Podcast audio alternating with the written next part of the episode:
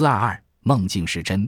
一八八三年八月二十八日凌晨三点，在波斯顿一家报社的值班记者萨姆森做了一个奇怪的梦：南洋爪哇岛附近的一个小岛火山爆发，当地居民被熔岩埋没，接着又发生海啸，好几艘巨轮颠覆沉没。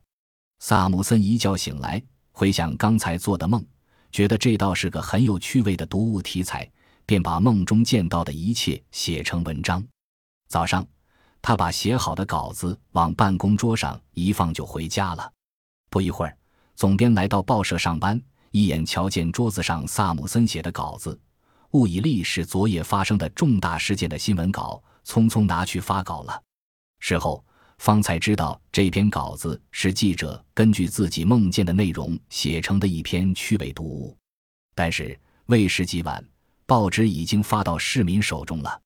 社会上引起了一场轩然大波，报社社长赶紧召集各部门负责人在报社举行碰头会，紧急磋商善后事宜，决定在报纸上就此事公开道歉。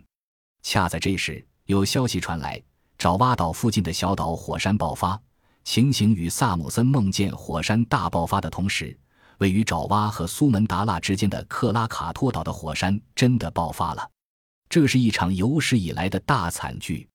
当时爆炸声响彻地球的十四分之一地区，连三千六百公里远的澳大利亚和四千八百公里远的印度洋群岛都能听到爆炸声。爆炸使得长八公里、宽四公里、呈长方形的克拉卡托岛失去了三分之二的面积。爆炸引起的海啸使一百六十三个村镇毁灭，死亡人数达四万余人。在爪哇和苏门答腊。海啸掀起的巨浪也高达四十公尺。为什么萨姆森会在梦中遇见到这场大悲剧呢？